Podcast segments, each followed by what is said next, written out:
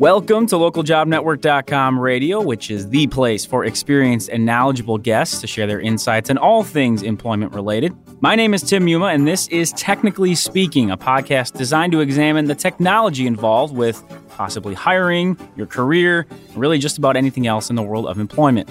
For this episode, we're taking a look at hiring for technical positions, including some ways to find and develop the best talent. Now, joining LJN Radio to discuss this area is Eric Severinghaus. He's a CEO of Simple Relevance, which is an organization where technology is really at the core of their business. Eric, thanks for coming on the show today. Hey, Tim, absolutely. Thanks so much for having me. Well, of course, technology all around us. People understand uh, you know, how it's incorporated in our daily lives as well as in our work. When we're talking about technical positions, is this a challenging area to find people who are equipped? Is it is it no different than any other position you're looking for? What would be your general take on that? I think it's different. In a lot of ways, it's similar. Sure. Honestly, in a lot of ways, what we're looking for from a, a technical hire is, is similar to a lot of our other, um, to you know, business development, marketing, et cetera, et cetera. So we're looking for some sort of a track record for success, and, and because we're you know a startup and a very entrepreneurial sort of company that's growing very fast. For us, what's absolutely critical in any sort of a hire is that they be able to take ownership, accountability, and sort of be self motivated, be able to take a leadership role in what they're doing. Our technical hires are a little bit different in that you can oftentimes train somebody who, who maybe is a little bit more raw in some of the softer things. But if we're hiring somebody who is doing machine learning or predictive analytics, that person needs to be, you know, pretty pretty incredible when it comes to uh, statistics background, the ability to write code, some of these other things, Right. stuff that they don't really have the time to learn on the job. So we tend to have a much higher screen around are you coming in with the skill sets that you need in order to be effective? Well, and that lends us to sort of the question of uh, you know what type of people you're looking for, and a lot of times it comes up the uh, the thought of age. Um, you know, Yep. maybe a lot, of, especially when you're talking about technology, and you just mentioned you have to have a, a lot of this knowledge and experience, or do you? Because some people say, well, it's technology. Aren't young people better equipped for that? When we're looking at average ages, uh, is there something in particular you're looking for? Does it matter? Where do you go with that? No, I, I mean, you know, legally you can't really consider age when Sure. you're thinking about hiring somebody, and um, and, and in general, it doesn't really play into the conversation. There's a certain level of, you know, so there's certain things that age is oftentimes used as a proxy for. You know, whether it's uh, people that have more quote unquote gray hair being more mature, or whether it's people who are, you know, quote unquote, uh, or who are younger, maybe having quote unquote more energy. Hmm. You know, there, there's certain things that we're looking for. We want people who are mature. We want people that that no matter what age they are, they need to have put code in production. They have they need to have maintained code that people in the real world use. You know, we, we want to see some of those kinds of things. Right. But for us, you know, if you're 50 years old and up to speed with, with what's happening in the technology world, or if you're 20 years old or, or 18 but have main, been maintaining an open source project for five years, uh, you know, either one of those are, are equally interesting to us. Now, for somebody who, as you mentioned, maybe you, you need to have that experience in coding, or possibly you you've been working on something, but maybe on a on a personal side of things. How does someone prove to you to even get that interview? Say that, hey, I'm worthy of this. I know what I'm doing. Because anybody can write down, yeah, I know how to do this. I know how to do that. But is there a way for them to prove it, or do you can you bring them in and have them sort of be tested? How does that all break down? Yeah, we uh we test them when they come in. So Okay. so we want to see you know things like Python. We want to see you know a statistics background. We need to see some evidence of that on a resume or on a bio in order for somebody to even get the interview.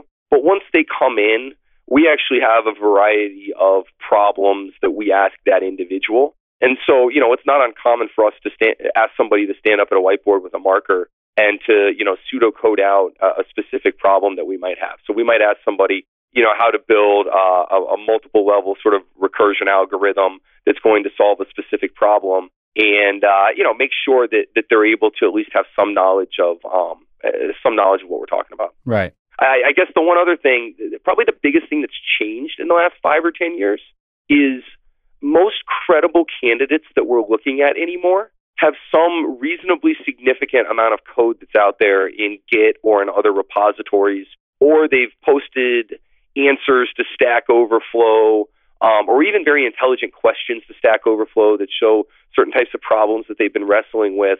So, you know, what's probably different now in hiring technical talent than it was five or 10 years ago is if somebody doesn't have, you know, a base of open source code out there, or, or they don't have, you know, specific projects they've been maintaining that they can show to us, right? That's a pretty big flag for us, honestly. Okay. No, that is interesting. How, uh, as you said, you can, you should be able to, in theory, find things out there already. But how about, I mean, looking for these individuals, trying to find talent? Uh, are you looking at certain networking opportunities? Is there a, a strategy that your organization uses? Take us through that a little bit.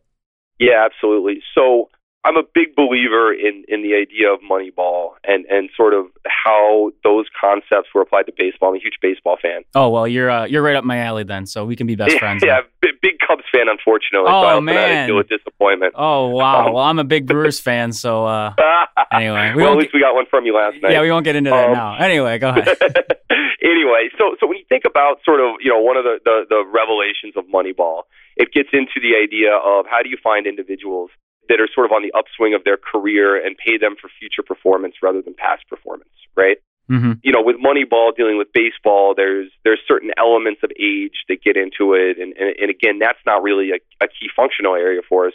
But what we are looking at is how can we find talent in places that not everybody is off looking at it, and how can we sort of identify phenomenal individuals without trying to go pay quote unquote free agent prices. Sure. So without trying to go hire them away from a Google or a Facebook where these things, you know, become prohibitively difficult, right?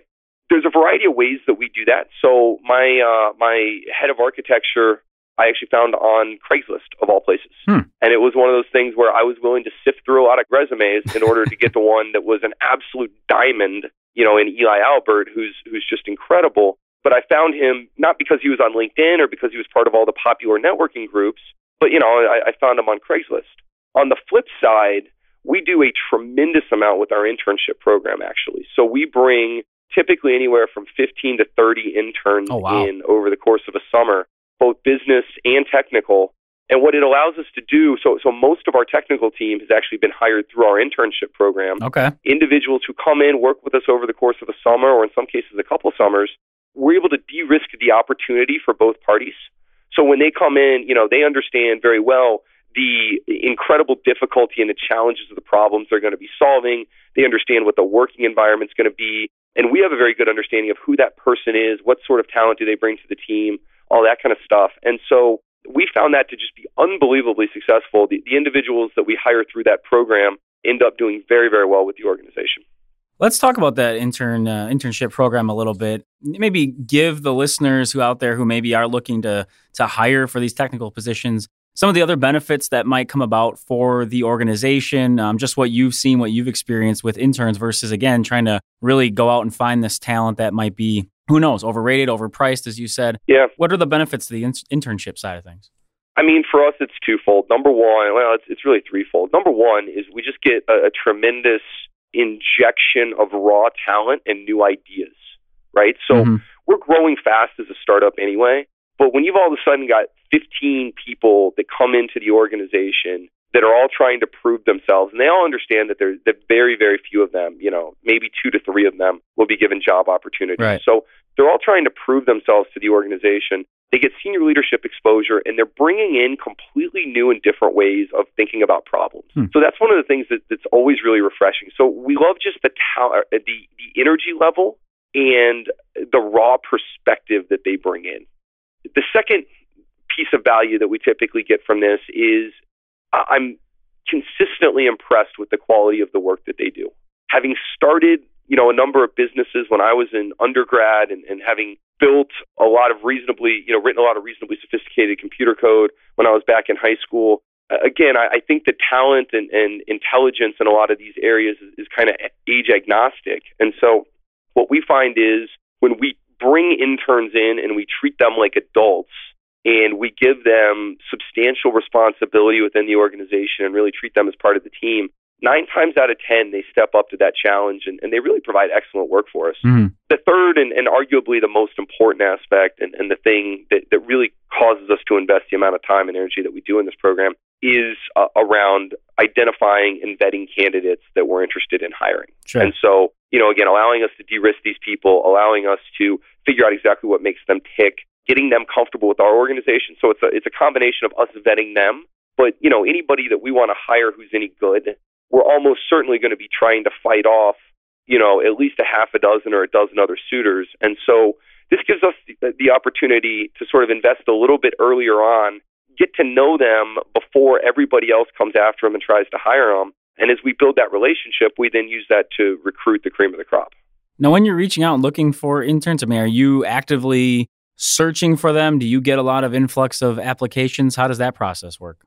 All of the above. Okay. So um, I actually start pushing the senior leaders on my team, you know, right around probably the October, November timeframe. Okay. I start pushing them and saying, guys, what are we doing to, to start getting the, the talent pipeline, you know, for next summer, right? So everybody understands that it's their responsibility to reach out to different universities that we have relationships with, you know, all kinds of different places. There's a variety of services out there that will sort of match internships with, uh, with you know growing companies and and there's all kinds of different resources we really try and take advantage of all of them sure with that said, um, just maybe as a general, um, obviously you've had a lot of experience in, in running organizations and being at the kind of the forefront. Do you have any general hiring practices or suggestions that you would offer up that you've seen as being successful? Oh man, you know, for me, there's no single silver bullet. I, I know certain people that have like you know these certain tricks that they find to be incredibly helpful. Right. I guess for me, there's a couple things. Number one, I try and be brutally honest. Okay. So, so being at a startup is not like having a different job. And I've written some blog posts about this. It's something I talk about a lot. You know, being at a startup is a completely different investment of emotion, time, stress levels. I mean, the amount of responsibility. It's it's just orders of magnitude greater than what it is in other organizations. Mm-hmm. I try and be brutally honest with individuals that are thinking about coming here about the difficulty, the challenge, the stress, the responsibility, all this stuff that's going to be sitting squarely on their shoulders, and, and making sure that they understand it. The other piece of it is, in as much as is humanly possible, we again try to de risk this for both parties. So, you know, sitting in an interview and explaining this, people oftentimes nod and, and say, yes, I understand, et cetera, et cetera. If we're hiring somebody who doesn't currently have a job, we'll typically try and figure out a way to work out a consulting arrangement or, or something similar okay. where they can work with us for a month in a way that is kind of no strings attached. If Sure. either party doesn't like the other, then hey, we part as friends and, and it is what it is.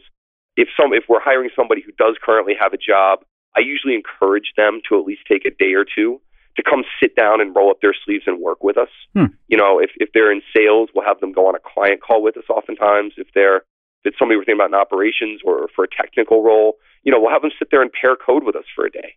And, you know, you can't tell everything from a day, but you get orders of magnitude more information about somebody after you spend a day with them, really working through the actual problems rather than sitting in a room and talking about how you would work through those problems. So, you know, as much as possible, we just we try and get as much information, we try and expose as much information as we can about the organization so that everybody really enters the relationship with eyes wide open. Mm-hmm. Uh, and, and we find that that gives us the best chance to succeed. And what's been the response of any candidates who, again, thinking of the ones who do currently have a job but are looking possibly to work for you? What's been their response when you ask them to maybe come in for a day and, and sit down and, and work with you guys? Every time we've ever brought it up, people are excited about it. Okay. It it's funny. It, it actually was not something that I ever thought about until we had a candidate that we were really interested in. And he said, uh, Hey, do you mind if I just take a vacation day and come roll up my sleeves and work with you guys? Hmm. And we said, Yeah, sure. Why not, man? Come hang out. Right. and um and it was uh, I think such a great idea. We learned so much from it that it's really become part of our, our standard process. I mean, again, coming into a startup, it, it's so much different than a different uh, than, than another sort of job. Right. If somebody really recoils at the idea of taking a day off to to come see what it's like in the real world, you know that that in and of itself gives me a piece of information about sort of what their commitment and interest level is. Sure. No, I like that, and I like that you took something that wasn't even necessarily uh, in your guys' thought process, and now you've run with it, and you see it as being so valuable. I think that's cool that you were able to sort of shift gears with that. Yeah, the, the biggest thing that we have to guard against is people think that coming and working for a startup is just sexy and cool, right? I mean, hell, there's now HBO, you know, series being made about Silicon Valley and all this other kind of stuff. They don't understand what the day to day grind is like. And Hmm. so, eh, you know, the more that we can, ev- everybody sort of pays lip service to the highs and lows and some of this sort of thing. Uh, but the more that we can expose them to that in a way that makes it real and visceral, and at the same time gives us the opportunity to evaluate how they perform in that sort of a culture, the more information that, again, it gives both parties. Well, again, appreciate all the information. I think um, some nice insights here for our listeners. We are getting low on time, so I wanted to give you the chance here at the end to um, offer up any final messages. Uh, if you want to mention uh, maybe any developments within your own organization and where you see things going on the technical side, um, the floor is yours here for the last thirty minute, thirty seconds to a minute, I should say. Oh, fantastic! Thank you. Well, I, again, I appreciate the opportunity. You know, what I would just say is that in the world of, of technology, technical roles are, are, just continuing to grow at an unbelievable rate. So, you know, we're looking for technical people in our development organization in data science, but even the people that we want to bring into account management and really especially sales. You know, what we're looking for is technical architects and, and people that understand technology and are able to bridge that gap to really create business value. So, you know, if, if I get the opportunity to make a shameless plug here, I would say that if anybody's interested in this, please feel free to shoot me an email to eric at simplerelevance.com. I'd be more than happy to answer questions. And um, otherwise, again, I appreciate the time and opportunity. All right. Well, there you have it. Again, that is Eric Severinghaus. He's the CEO of Simple Relevance. Eric, thanks again once more for coming on. Uh, again, a very interesting aspect of hiring and, of course, the hot topic of technology always on the, the front of people's minds. So thanks for coming on the show. My pleasure. Thanks again, Tim. And of course, as always, if you're interested in giving us some feedback or if you have any thoughts on future shows, send an email to ljnradio at localjobnetwork.com. You can also find us on Twitter at the LJN. You can use hashtag LJNradio to join in the conversation there. For everyone here at LJN Radio, I'm your host, Tim Muma. Take care, everybody.